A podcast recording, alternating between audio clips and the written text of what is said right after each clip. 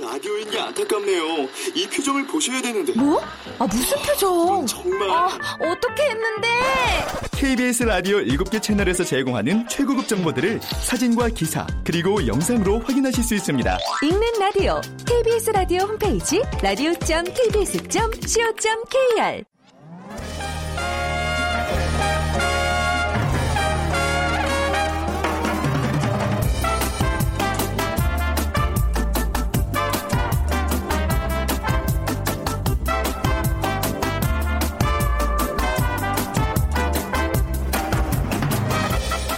안녕하세요. 빅데이터로 보는 세상 아나운서 최현정입니다.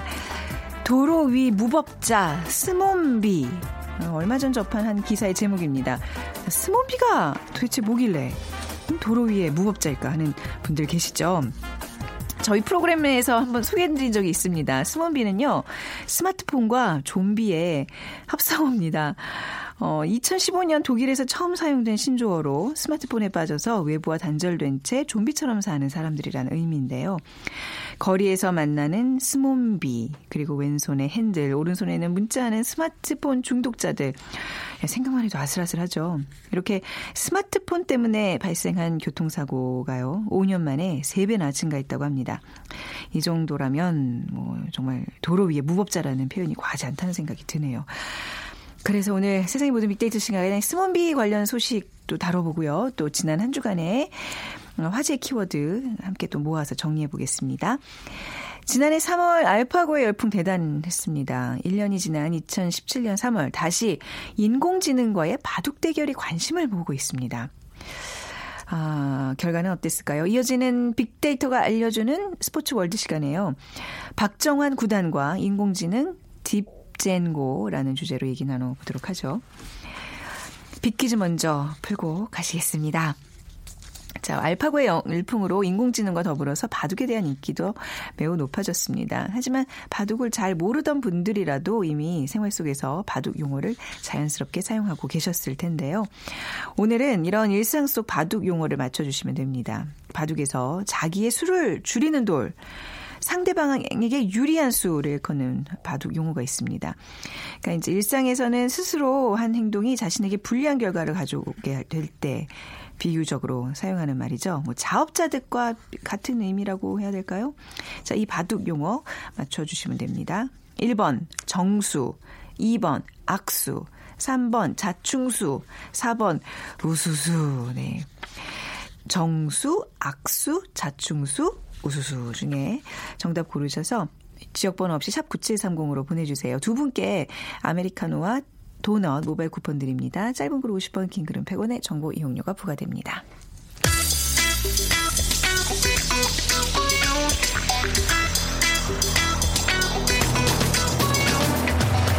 오늘 여러분이 궁금한 모든 이슈를 알아보는 세상의 모든 빅데이터.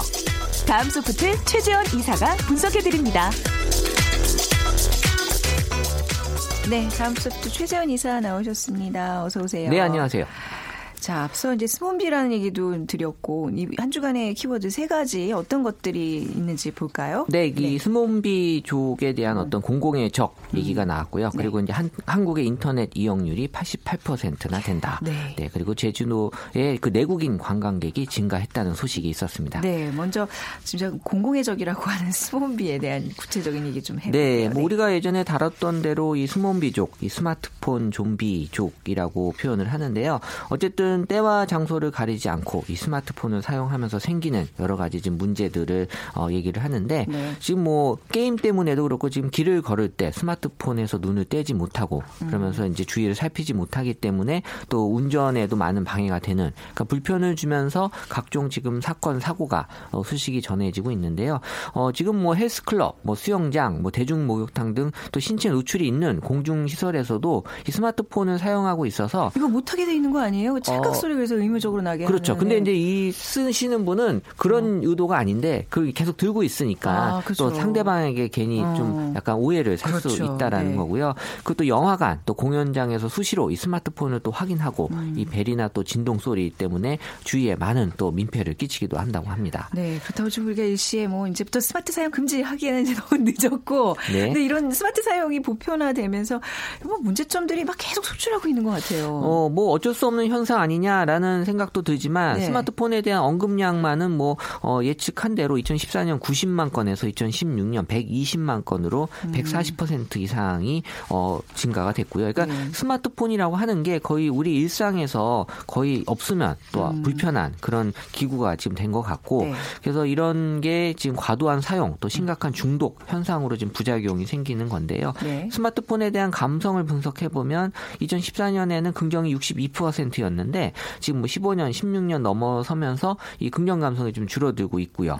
그리고 이제 긍정적인 것들이 과거에 비해서 뭐, 뭐 좋다, 뭐 새롭다, 필요하다, 뭐 똑똑하다 같은 표현들도 있지만 이 부정 키워드로 올라오는 것들이 뭐 조심하다, 위험하다, 또 음. 폐해를 입다 이런 스마트폰에 대해서 이 지금 부작용에 대한 얘기들이 많이 나타나고 있어서 네. 지금 뭐 스몬비라는 표현 외에도 뭐 노모포비아 그러니까 스마트폰이 없을 때 네. 불안감을 느끼는 어, 그런 현상 네. 또 중국에서 나온 표현인데 스마트폰을 보느라 거의 고개만 숙이고 있는 민족이다 그래서 디터우족 디터우가 무슨 뜻인데요? 아마 중국에서 나오는 그런 표현인 것 아, 같아요. 네. 그래서 네. 이 스마트폰을 보면서 이렇게 걷고 음. 또 쓰면서 생기는 여러 가지 신조어들이 계속 나오는 것 같아요. 네. 스몬비족이 등장하는 장소 뭐 저 제가 딱 느끼기에는 뭐 지하철 버스 아닐까 싶은데 어디에? 뭐 지하철에서는 또 뭐 많이들 사용하시긴 하지만 일단 음. 공공 장소에서 봤을 때 이 영화관이 지금 많이 올라왔어요. 아, 그래요? 그러니까 어, 영화관에서 어, 네네. 어, 저도 뭐 사실 어, 어떻게 보면 스마트폰 때문에 남에게 피해를 줄 수도 음. 있었다는 생각이 들었는데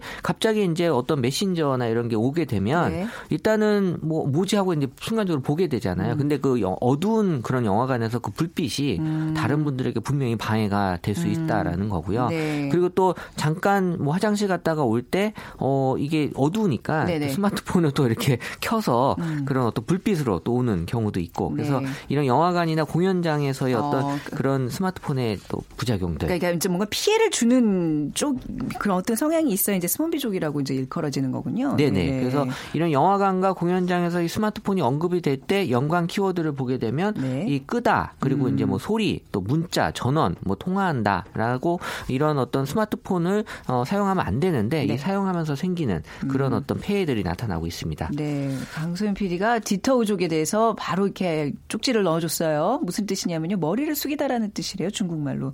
네, 우리가 이제 이런 건 좀 알고 갑시다. 네, 아유 감사합니다. 네. 공공장소에서의 스마트폰 사용에 대한 이미지는 어떻게 분석이 되고 있죠? 그러니까 2016년에 영화관 공연장에서 함께 그 벨소리, 진동, 그 스마트폰 사용 키워드들이 언급이 됐을 때 반응을 보게 되면 이제 부정 감성 이 60%로 네. 어, 아주 높게 나타나고 있고요. 관련 키워드로는 뭐 경악한다, 바보 같다, 경악까지요? 네. 짜증난다, 욕한다, 뭐 뻔뻔하다. 음. 그러면서도 정말 뻔뻔하면 더 화가 나는 거죠. 이런 것들이 남에게 지금 피해를 주는 그런 어, 현상으로 지금 인정 인식이 되고 있다라는 거죠. 네. 네. 자, 스몬비족에 대한 해결책 뭘까? 이게 뭐 개개인한테 맡길 수밖에 없는 부분일 것 같긴 한데 말이죠.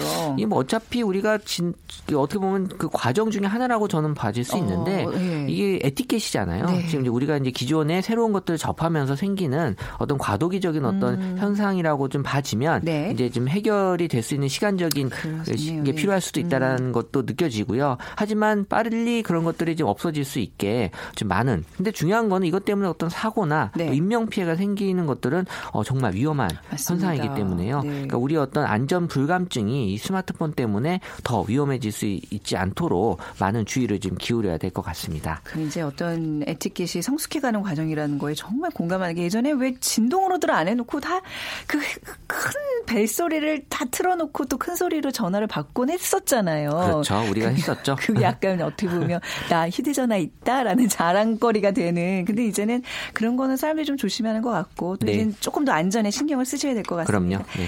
자 그리고 우리나라 인터넷 이용률이 야 88%요? 어마어마한 거죠 이 어마어마하죠. 네. 지금 뭐 미래창조과학부하고 한국인터넷진흥원이 발표한 2016년 인터넷 이용 실태 조사 최종 보고서에 따르면 이 만 3세 이상의 인구의 인터넷 이용률이 88.3%로 전년 대비 3.2% 증가한 것으로 나타났는데요. 네. 이 조사에는 이 무선 인터넷 우리가 휴대폰으로 쓰는 그 인터넷 서비스를 다 포함을 한 거고요. 음. 최근 1개월 1개월 이내 인터넷을 이용한 자로 일단 어, 대상을 포함했는데요. 엄청난 어떻게 보면 이용률을 지금 보여주고 있다라는 거고 뭐 여기서 좀 더 구체적으로 해보면 어, 봐, 봐보면 여성보다 남성이 좀 많고 그리고 10대가 일단 전체 비중에서 좀 많이 차지하고 있다라는 게 좀 보여졌고요. 그리고 뭐 20대, 30대 이런 순서로 이제 나타나고 있었는데 반면에 또 60대도 한 70% 이상의 어떤 그 이용률을 좀 보이고 있어서 네. 어, 연령대가 높 아도 지금은 이제 인터넷 이용률이 어, 높다라는 게 어, 많이 나타나고 있는 현상입니다. 네. 인터넷에 대한 관심, 문제는 관심이 아니라 너무 그냥 당연한 생활의 일부가 됐을 텐데 뭐 어느 정도로 좀 증가하고 있을까요? 그러니까 뭐 인터넷에 대한 언급량은 사실 이거는 분석에 의미 있는 선 없다고 네, 보지만 네. 뭐 2013년에 한 400만 건 정도였다가 2016년은 한 600만 건 가까이 음. 어, 이 인터넷에 대한 언급량이 높아진 거는 뭐 우리가 인터넷 없이는 지금 어떤 어, 불편함을 견, 겪을 수밖에 없는 네. 그런 지금 세상에 살고 있다라는 거고 이 감성도 분석을 해봤더니 긍정 감성보다 부정 감성이 높은 게 그러니까 당연한 건데 뭐가 안 되거나 뭐가 좀 느리거나 하면 이제 부정적으로 네. 사람들이 이제 인식을 할 정도로 거의 우리 그 생활 밀착형의 음. 서비스다라고 이제 보여질 수 있고요. 긍정 키워드로는 뭐 좋다, 뭐 빠르다, 뭐 편리하다 이런 것들이 있지만 부정 키워드로는 뭐 느리다 그리고 이제 뭐 범죄에 약간 악용이 될 수 있다라는 또 이제 뭐 허위 사실, 그러니까 네. 인터넷으로 빨리 퍼지는 이런 그 가짜 뉴스 이런 얘기들도 좀 이번에 이슈가 좀 많이 된 것 같습니다. 네. 우리나라 사람들이 인터넷을 사용하는 그 목적, 뭐를 어떤 부분에서 제일 많이 쓸까요? 어, 저는. 이건 좀 의미가 있는 것 같은데요. 네. 2014년은 게임이었어요. 일단 게임이 네. 일단 가장 높게 나타났고, 2015년은 검색. 그러니까 음. 인터넷을 통해서 우리가 뭔가 새로운 정보를 얻어내는. 네. 2016년은 방송이었어요. 어, 이거는 좀 굉장히 의미 있는 그럼요. 결과네요. 그러니까 그만큼 네. 지금 어떤 우리 네트워크에 대한 어떤 발전이 되고 있다라는 것도 보여줄 수 있고요. 음. 네. 우리가 이 인터넷을 통해서 이제는 방송을 접할 수 있는 그런 환경에 지금 어, 살고 있다. 음. 라는 지금 뭐 인터넷을 통한 뭐 방송이 뭐 일반적인 우리가 기존의 방송보다도 지금 훨씬 확장이 되고 그렇군요. 많아졌기 때문에 그러니까 방송이 지금 인터넷에 보편화되고 있다라는 인식들도 많아지고 있고 그래서 이제 어떤 정보의 공유와 그리고 사람들의 어떤 어 이런 뉴스에 대한 것들이 예전하고는 확실히 달라지고 음. 있다라는 게 보여지고 있습니다. 그러니까 공중파를 플랫폼으로 두고 있는 이제 이런 방송사에서는 이런 거 좀 의미 있게 분석을 해야 될 것 같네요. 네네. 네. 그럼 좀 다음 또 이슈로 넘어가 보도록 하겠습니다. 제주도에 관한 내용인데요. 이 제주도의 내국인 관광객이 증가했다고요? 뭐 지금 뭐 중국인 단체 관광객이 감소하면서 예. 지금 뭐 제주도에 대한 많은 우려 섞인 목소리도 있었지만 뭐 사실 뭐 위로가 되진 않지만 내국인 관광객이 지금 늘고 있다라는 음. 그런 소식이 있습니다. 그래서 제주 노선의 그 저비용 항공사의 항공 좌석의 90%를 지금 유지하고 있어서 어, 예. 그나마 제주도에 뭐 가고 싶었는데 그 전에 뭐 되게 그 관광객들이 많아서 좀 네네. 꺼려했던 그런 것들이 지금은 어, 음. 좀 좋은 기회로 내국인들한테 다시 또 관광객의 증가를 보여주고 있다고 하네요. 약간 더 의도적으로 더 많이 찾는 것도 있나요? 얼마나 늘었다는 거예요? 어, 일단 뭐 제주도 관광협회에 따르면 이 사드, 이 고고도 미사일 방어 체계에 대한 그 용지 확보 이후에 어, 지난 1일에서 13일까지 제주도를 찾은 관광객이 43만 2,746명인데요. 네. 어, 지난해 같은 기간에 비해서 약간 늘은 수치라고 합니다. 근데 이제 그 중에서 내국인의 숫자는 한 12% 이상 늘었다 라는 게좀 의미가 있다라는 거고요. 어, 같은 기간 외국인은 30% 이상 이제 줄어든 그런 또 효과도 분명히 있었는데 어쨌든 뭐 그 빈자리를 우리 내국인이 채워주고 있어서 뭐 나쁘진 않다라는 그런 소식인 것 같아요. 네. 근데 이제 또 앞으로 더 제주를 찾을 일이 많아지는 계절이잖아요. 더 늘겠네요. 사실 저는 네. 예전에 제주도 간다라는 분들 참 많았어요. 사실 뭐 때 되면 네네. 그러니까 제주도 가서 뭔가 휴가도 즐기고 지금 딱 좋을 때요. 그러니까 지금이 딱 그. 시기였는데 예. 얼마부턴가 자꾸 이제 제주도 간다는 얘기를 사실 지금 못 보는 경우가 아, 좀 약간 많았는데 이제 아주 개인적인 뭐 그런 거긴 하지만 이렇게 좀 가서 좀 쉬고 싶고 좀 이렇게 한가한 시간을 보내고 싶은데 단체 관광객들이 워낙 많다 그럼요. 보니까 예. 그런 이유가 분명히 있죠. 그렇죠. 네, 근데 네. 이제 그런 것들이 어느 정도 좀 해소가 네. 되니까 이제 4월에 제주도를 음. 찾고 싶어 하는 그런 사람들이 좀 늘어난 것 같고요. 그리고 제주도가 4월에 여러 가지 축제들이 많아요. 네. 그래서 뭐 유채꽃 축제라든지 우도 소라 축제, 또 한라산 청정 고사리 축제 이런 축제 들이 많기 때문에 이런 것들로 인해서 더 제주도를 방문하고자 하는 내국인들 네. 지금 많이 더 늘어날 걸로 지금 전망이 되고 있고요.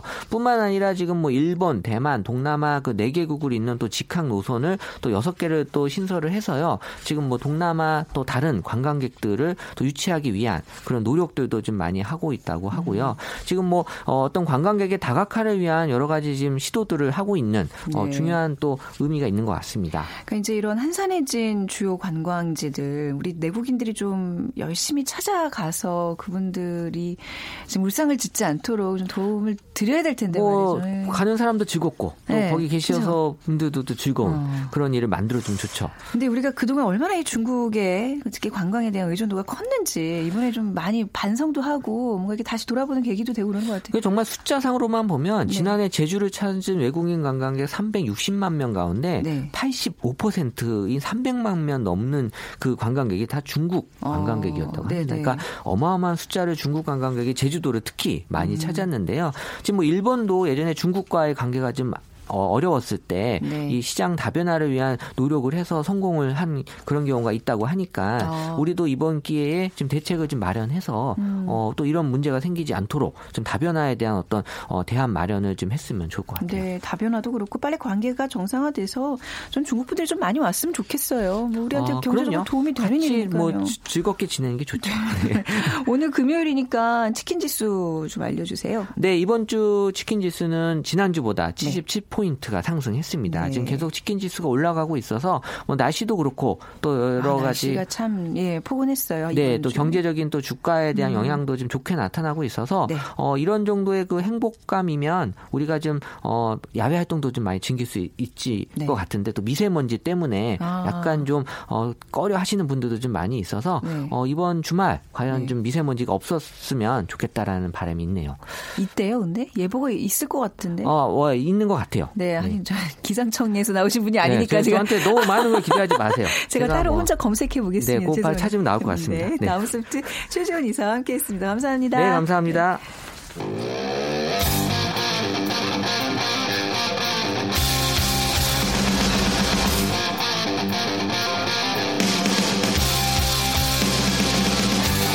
빅데이터로 알아보는 스포츠 월드 KBS 스포츠국 정충희 기자와 함께합니다. 네, KBS 스포츠국의 정충희 기자 나오셨어요. 안녕하세요. 네, 안녕하십니까. 예, 먼저 빅퀴즈 부탁드릴게요. 그 지난해였죠 알파고 열풍 때문에 사실 인공지능에 대한 관심이 많아졌고 또 바둑에 대한 인기도 많이 높아졌는데 어, 하지만 이 바둑 이 용어에 보면 일상생활에서 쓰는 용어들이 상당히 많이 있습니다. 많죠. 이런 네. 일상생활 속 바둑 용어를 맞춰주시면 되는데 그 바둑 용어 중에 음. 그 바둑에서 자기의 수를 줄이는 수. 그러니까 쉽게 네. 얘기하면 대마 싸움을 하는데 네. 어, 내 집이 잡히는 것이 네 수가 남아 있고 음. 상대 집을 그 잡으려면 그 세 수가 남아 있어서 내가 유리한 상황인데 네.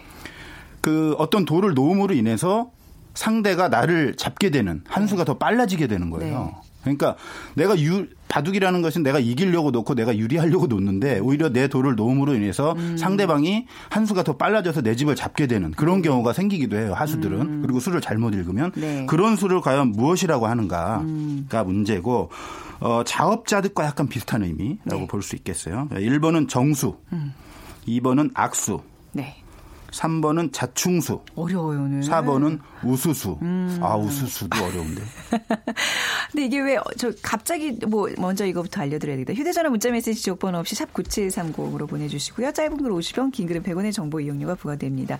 근데 왜 어제 축구도요. 제가 그냥, 그냥 얼핏 좀 보다가 돌렸는데 이런 거를 좀 두는 게 있는 것 같아요. 그러니까 왜 쓸데없이 자꾸 파울을 범한다거나 뭐 이런 것도 이제 이걸 두는 거죠. 쉽게 얘기하면 네. 어제도 이제 그 어떤 선수가 경기 시간이 많이 남지 않은 상태에서 네. 지나치게 이제 흥분을 해서 네네. 상대를 자극하는 행동을 하고 반칙을 하고 그랬잖아요. 음. 그러면 그것이 우리가 남은 시간에 냉정함을 되찾고 경기에 집중을 해야 우리가 동점골, 역전골까지 넣을 수 있는 기회가 생기는 건데 네. 그렇게 지나치게 흥분을 하다 보니까 오히려 우리에게 해가 되는, 음. 해가. 시간도 많이 흘러가게 되고 그리고 어떤 상대 선수들 의 어떤 심리전에 말려드는 거일 수도 있거든요. 이건 악수를 보면 거군요. 어떻게 보면 그거 우리 정답보다는 그죠? 그렇죠. 네, 네. 네. 음. 어떻게 보셨어요? 진짜 축구 저는 아, 어, 축구는 약간 어떤 이런 그 반중 반한 감정이 좀 있어서 우리가 일부러 진거 아닌가 그런 아, 그럼 어, 큰일 날 소리고요. 아니죠, 어, 아니죠. 스포츠는 네. 뭐 정치적인 것과 전혀 관련이 없고 그라운드에 있는 선수들은 모두 최선을 다하는데 이번에 네. 사실은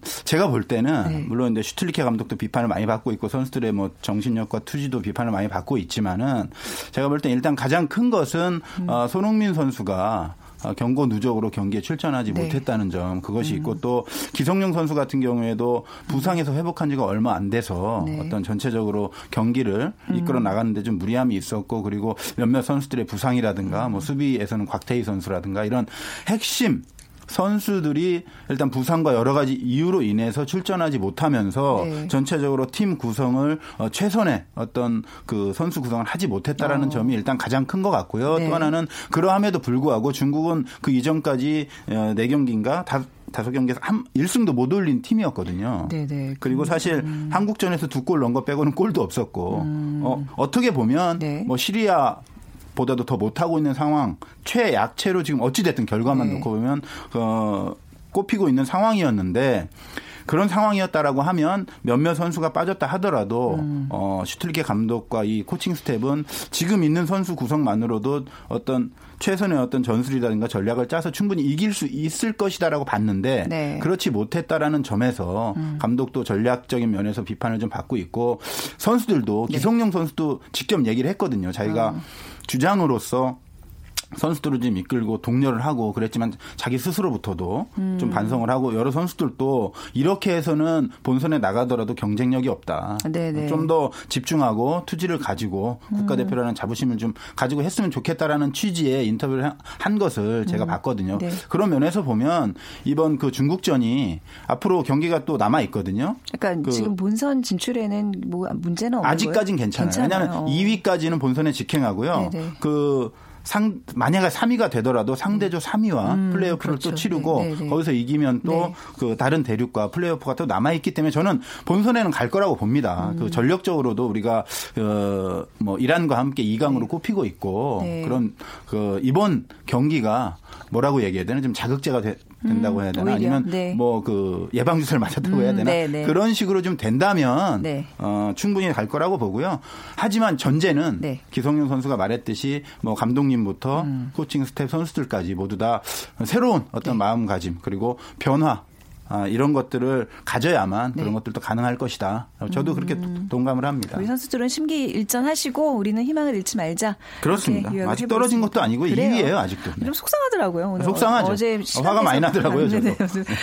자, 오늘 오, 오늘 바둑 얘기인데 축구 얘기를 너무 많이 했네요. 그 저기 박정환 구단과 인공지능 딥젠고의 대결 또 이번에 굉장히 주목을 받고 있는데 그렇습니다. 결과는 어떻게 됐죠? 어, 제 끝났는데요. 네. 그이 대회가 네. 그 먼저 개요를 좀 말씀드리면 일본에서 만든 그 인공지능 이름이 딥젠고예요. 아, 어, 알파고와 네, 네, 네. 비슷한 건데 네, 딥젠고가.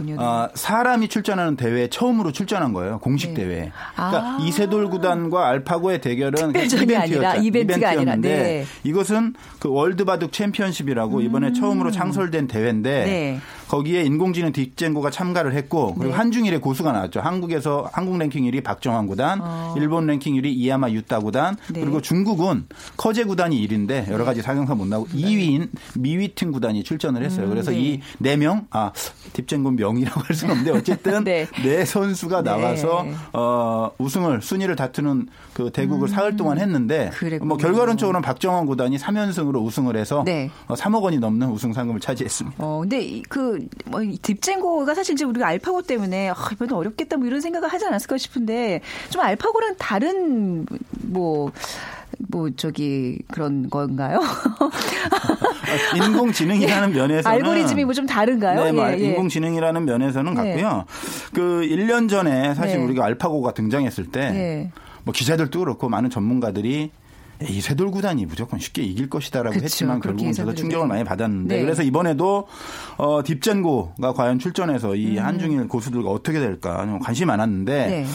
아, 결국 그 딥젠고가 알파고보다는 아직은 한 수 아래라는 점이 증명이 됐어요. 어, 그러니까, 그러니까 일- 일본, 중고속과 기술력이 조금 떨어진다는 얘기로 아, 봐요. 그렇다라기보다도 네. 아직은 그 단계까지는 가진 않았다. 그러니까 알파고와 딥젠고는 근본적으로는 차이가 있어요. 같은 어. 컴퓨터이긴 하지만 알파고 같은 경우에는 CPU만 1200개 이상이고 그렇죠, 예. 그래서 100억 원대 슈퍼컴퓨터고 클러스터로 연결이 돼 있는 네네. 그런 슈퍼컴퓨터인데 이 딥젠고는 CPU가 두 개고요. 44코어 네. 아. 음. 그, 그 그래픽 카드가 이제 4개 해서 단일 컴퓨터예요. 네네. 어, 그렇기 때문에 음. 이종 어, 느 정도일까 사실 그 기대도 많이 했고 네. 우려도 많이 했는데 알파고보다는 떨어지는 것으로 나타나서 하지만 네.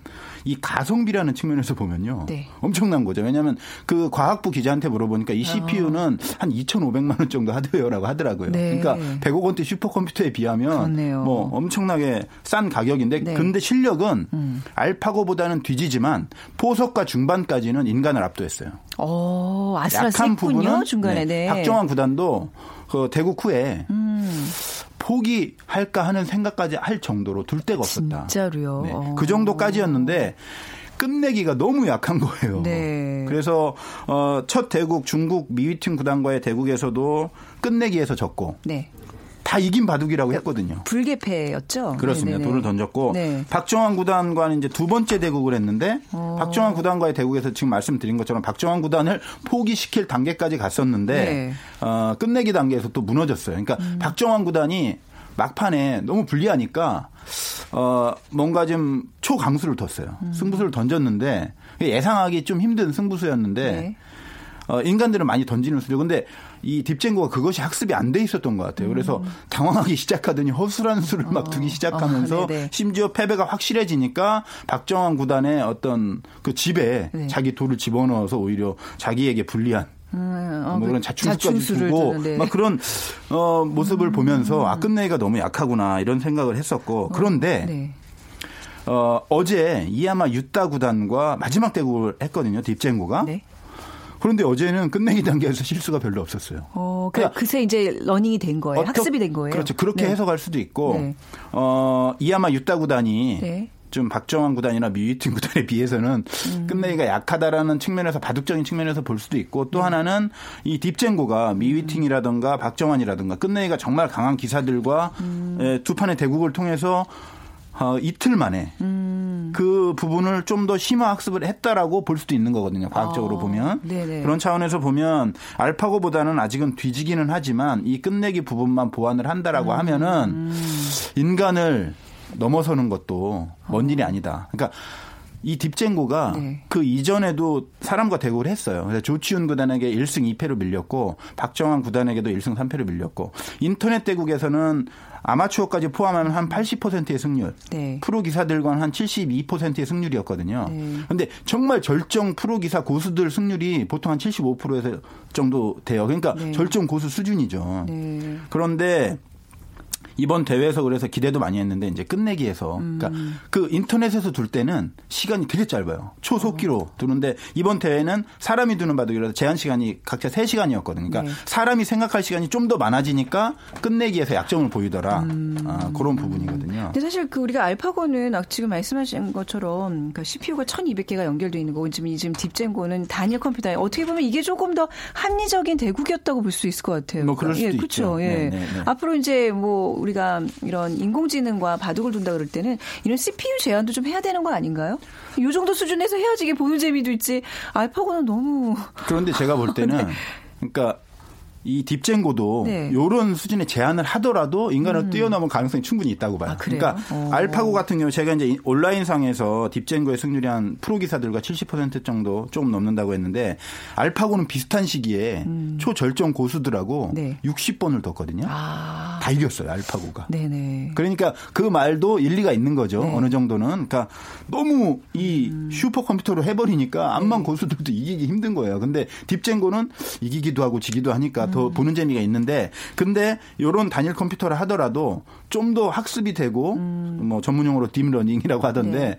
그게 된다면 오히려 인간을 뛰어 알파고처럼 될 수 있는 가능 충분히 있다라는 걸 이번 대국에서 또 보여줬어요. 음. 네네. 그러니까 상당히 좀 저도 뭐 기대도 되고 우려도 되는데 네. 앞으로 음. 이런 대회가 더 많아질 것 같아요. 그렇네요. 네. 그래서 음. 제가 볼 때는 그 제가 보는 견지도 그렇고 바둑 전문가들도 그렇고 어느 정도 시간이 지나면 사람이 인공지능 이기가 정말 힘들어질. 음. 것이다라고 얘기 그래도 많이 반겨요. 왜냐하면 그 기사 내가 지 더라도 네.